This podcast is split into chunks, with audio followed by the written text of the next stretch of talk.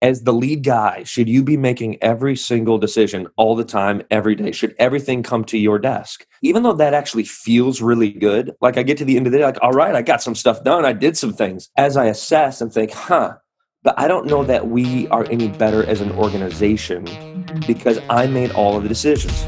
You're listening to the Lippert Academy for Leadership podcast, a show where we invite leaders to have courageous conversations about the journey of leadership, work, and culture. Let's go.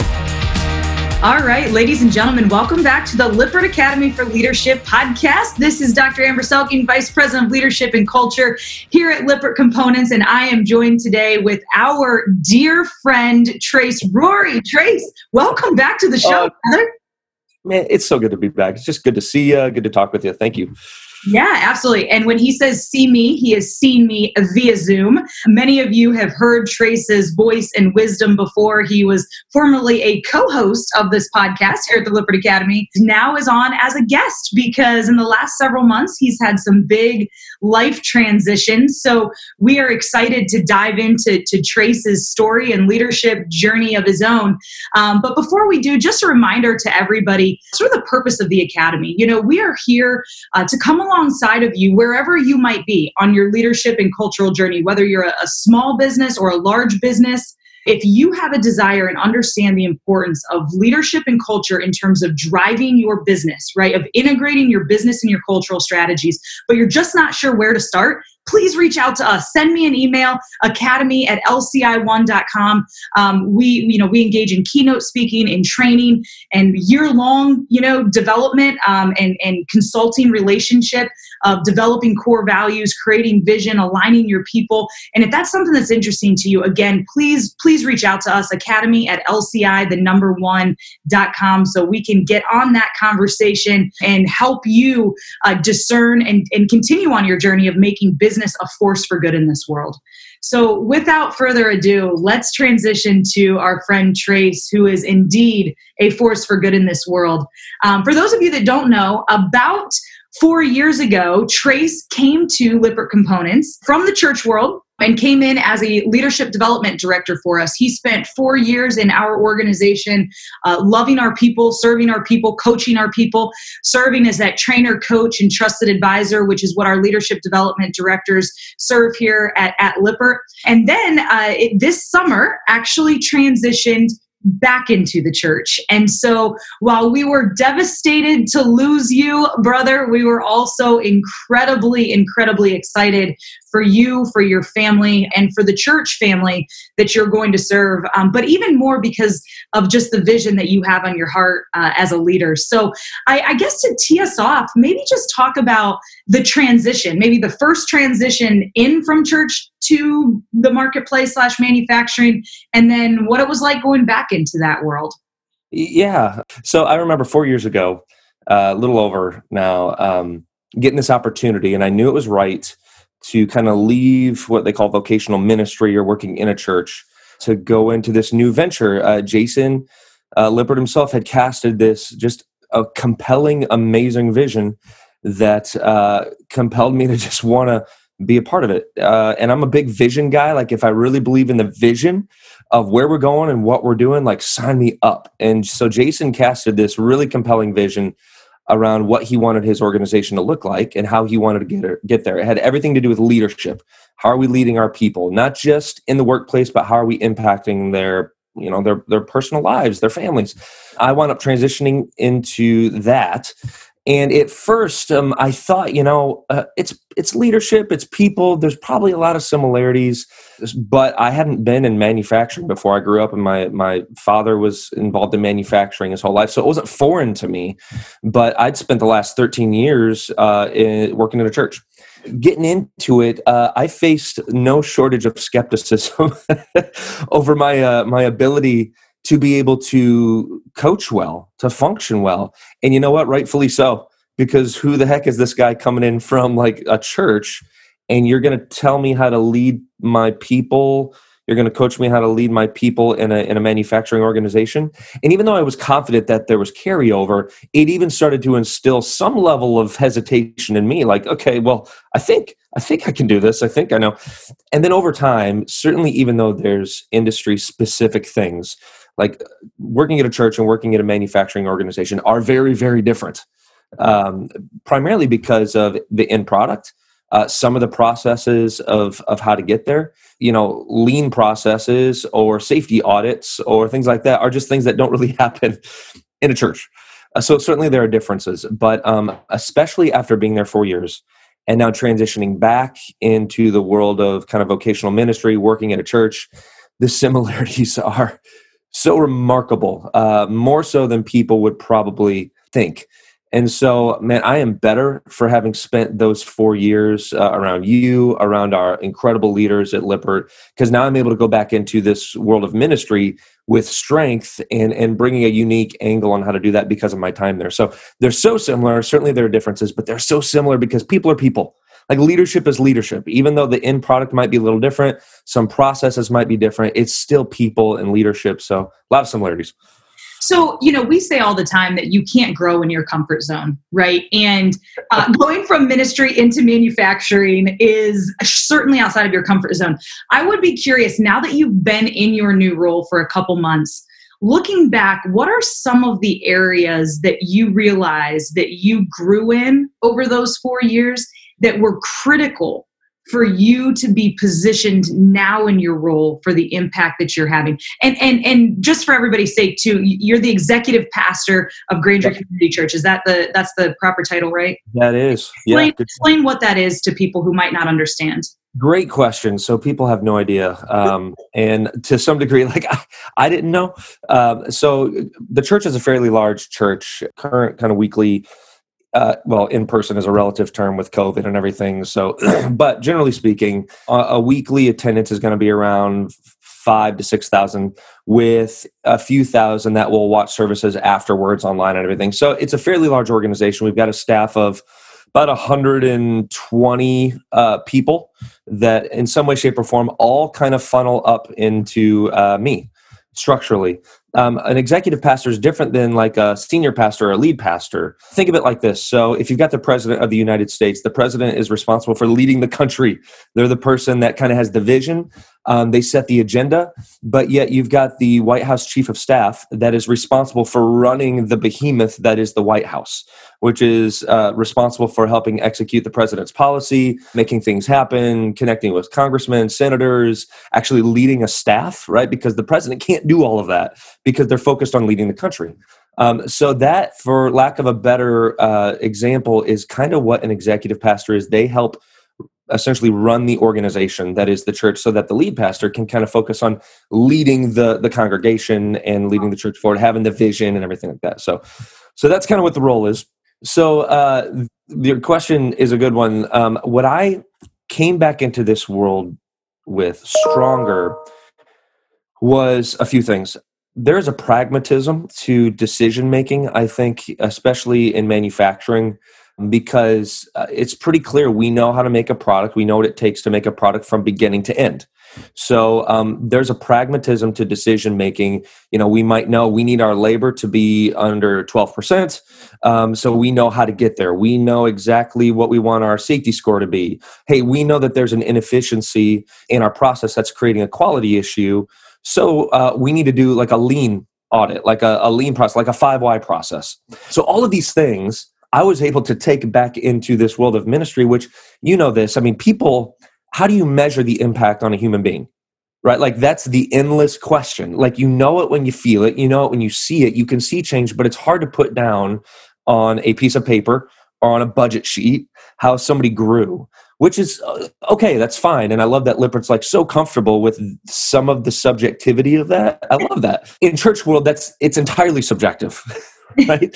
I mean you have like a few key indicators that maybe people are growing or you're being effective but in large part it's hard to measure your impact on people. But decision making uh, processes of decision making finding inefficiencies in process and in execution all of those things I was able to come back into the world of ministry, having experienced them at a really high level at Lippert. And I'm starting to be able to implement those back in, like even something as simple as a, a 5Y process, like actually like lean processes, regardless of whether it's manufacturing uh, or ministry or any other number of things, actually have a ton of relevance to get to core problems and then to figure out how you problem solve too. So that was a, that was a big one, and then also just process of decision making. Like I know we've talked about this a ton uh, at Lippert, which is how do you make decisions effectively? Like as the lead guy, should you be making every single decision all the time, every day? Should everything come to your desk? And even though here's what I've learned, even though that actually feels really good, like there are many days I get to the end of my day and I may might have made like 80 decisions that day. And it feels really productive. Like I get to the end of the day, like, all right, I got some stuff done. I did some things. As I assess and think, huh, but I don't know that we are any better as an organization mm-hmm. because I made all of the decisions. Certainly, I made decisions and maybe they were the right ones. Some of them might have been the wrong ones. But there's any number of people that didn't grow at all today. And therefore, we don't have any healthier of an organization because we're not better when I'm the only one making decisions. We're better when everybody is making effective decisions and people have either the competence or the confidence or the clarity to be able to make those decisions on their own. So then I can focus on some higher level things and they feel empowered to do it. Those are two things that I learned, just two things, uh, and I could go on for a while at Lippert that I'm able to carry over now to be a more effective leader in the space I'm in. How have you gone about that decision making, discerning process of what decisions to delegate and which ones are, are for you? It's a good question. Some of it right now is a little trial and error. I think as you get into a new space mm-hmm. uh, that already had kind of their own processes, their own expectations around how decisions are made or who makes decisions or what it had been in the past some of it is is me learning. Now I could have come in like a bull in a china shop and say, "This is how it's going to be." Uh, the opposite of who you are. but um, I uh, I learned a long time ago that that might be effective for all of like three seconds, uh, and then people will resent you for it, and then you're going to have a lot of work in front of you uh, in terms of rebuilding trust in relationship. So, high level, it's a little bit of trial and error, but um, here's kind of what I would come back to, and here's what I've been doing for for my time there so far. Any decision that comes my way, uh, that comes into my inbox or comes to my desk or somebody stops by my office, I'll help make a decision. I'll ask a lot of questions, but then I assess and I say, okay, is this something that only I can decide? If it's something only I can decide, why is that? It could just be a byproduct of the org chart, right? Like some things just fall to the leader. Like that's the purpose of the org chart clarity and decision making like who does something go to at the end of the day who needs to make a call on something. If this person can't you run it up the chain. So some of it might just be a byproduct of the org chart and that's not wrong or bad. That's that's really natural. Okay so if that's the case if it came to me because it's a byproduct of the org chart is that how i want it to be? Does that lead us to be a more effective organization organization? Does it actually help this person become a better leader? Does it help us be really agile and quick in our decision making or is this slow slowing down the process of decision making because it has to depend on my ability to make the decision. So I started asking questions. Was it a mm-hmm. byproduct of the org chart? Or is it because this person's not competent?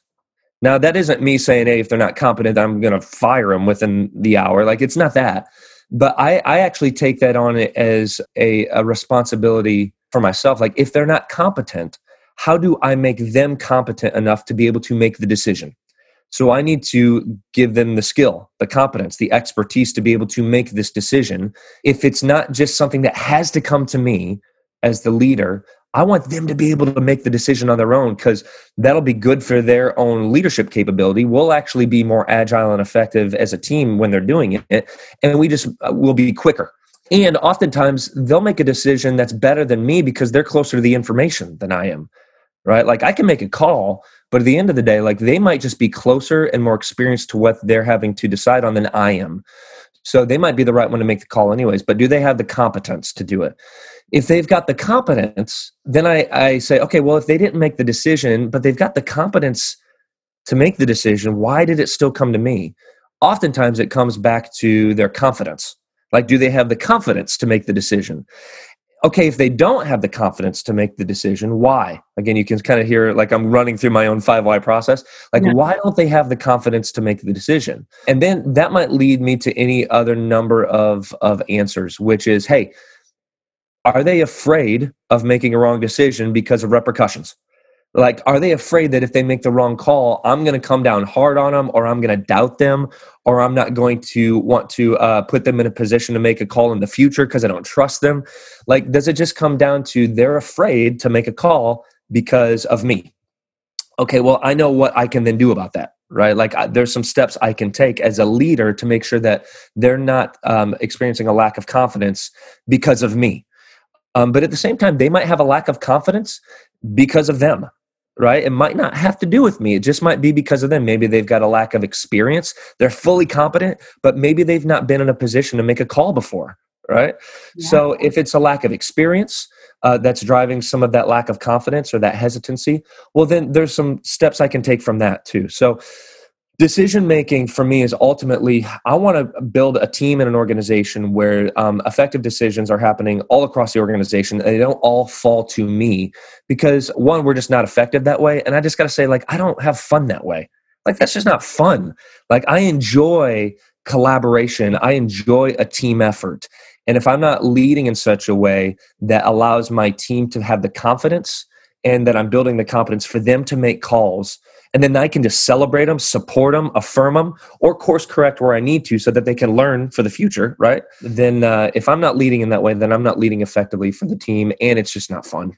It's not. So yeah man oh man there's so much wrapped up in that. So much goodness. I can't even like break it apart so i hope y'all were taking notes like i was um, on this. But you know it is just fascinating to see that whole courage courage to make the decision. And i do think it, it's grounded in that competence and confidence that that you just broke apart there. You know when i was teaching at notre dame um, like my assignments were sort of like hey this is this is the output that i want you know? Yeah.